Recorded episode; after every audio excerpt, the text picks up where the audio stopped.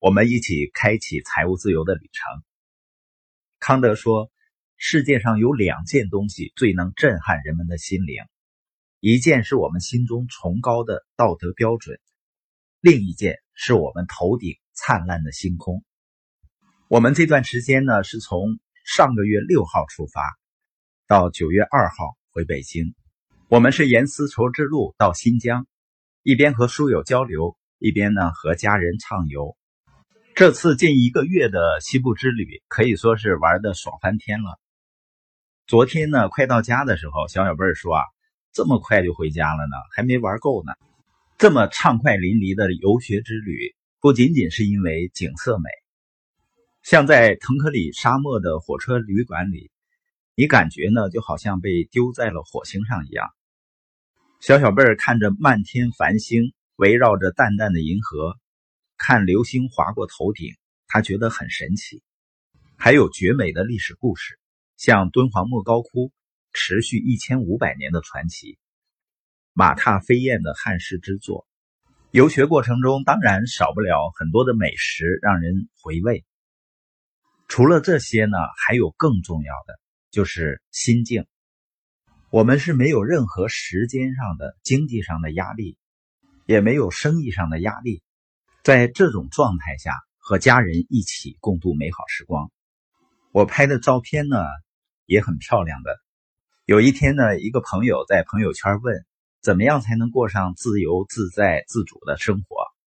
我想了想呢，实际上不是能力，也不是命运，是什么呢？承诺。我相信。一个人如果对自己生命有一定要赢得自由的承诺，你就一定能够找到最好的途径和最好的方法。而很多人呢，他对目标、对自己的梦想只是想要，或者是有兴趣，那你只会在方便的时候去做事情。有承诺就意味着你会不惜一切代价，会持续如一的去做应该做的事儿。关于承诺呢，有一个我非常喜欢的故事，叫价值一万美元的问题。作家萨姆呢，有一次在办公室，他接到了一个电话，是跟他关系最好的客户打过来的。那个客户要举办年度领袖特会，想看看萨姆有没有可能去做讲演。他让助理查了日程安排，看了那天呢还没有安排，就把日子定下来了。他们寄出了标准合同。对方也签了字，然后寄了回来。他的演讲呢定在五月十八号周五早上八点。过了几周呢，他忽然想起来他女儿杰基的高中毕业典礼。他把这件事情放进日程表的时候，发现有冲突了。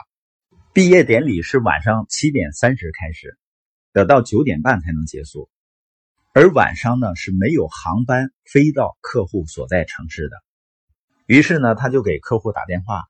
他这么说的：“萨尔，嘿，我是萨姆，你怎么样？好好，你知道五月的课程吧？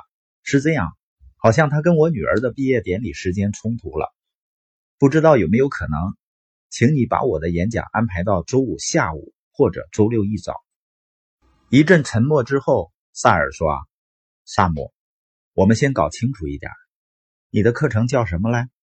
不再找借口，对吗？”萨姆呢就知道他有麻烦了，他只能呢考虑其他办法。第二个办法呢就是错过女儿的毕业典礼。他心里也冒出来，反正他只是他第三个孩子，但是他立刻打消这个念头，因为他对女儿也有承诺，所以他开始思考，一定还有别的办法。于是呢，他就给私人包机公司打电话，得到的答复是啊。可以在晚上毕业典礼结束后呢，乘包机去到华盛顿特区，时间呢就能赶得上了，但最低价格呢也要一万美元。这样呢，萨姆就有了一个值一万美元的问题。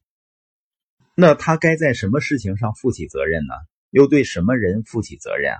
是该在两个承诺中二选一呢，还是该出这笔钱兑现两个承诺呢？他每次想要放弃某一个承诺的时候，他就会感到无法面对自己，最后呢，他选择了付钱。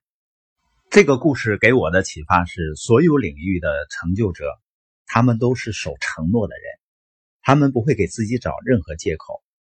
借口是什么呢？就是你讲给自己的故事，先让自己相信，再试图让别人也相信。借口的重点是，我们在试图让别人相信一个借口之前，一定先说服了自己。人们不能取得自己应取得的成绩，根本原因在于人们太会给自己找借口了。所以，我们必须学习不给自己找借口。那些成功的人，首要原因就是他们不找借口。也不接受借口。成功人士知道通向成功的过程中会有失败，但是他们不会找借口来掩盖自己失败，也不让周围的人用借口逃避责任。我们今天播音的重点就是：一个人找借口、推卸责任是容易的，但注定会一生失败。只有承担责任、坚守承诺，才能够真正实现你心中的目标。我们书友会要用十五年的时间，影响一亿中国人读书，一千个家庭实现财务自由，积极的影响这个世界，一起来吧！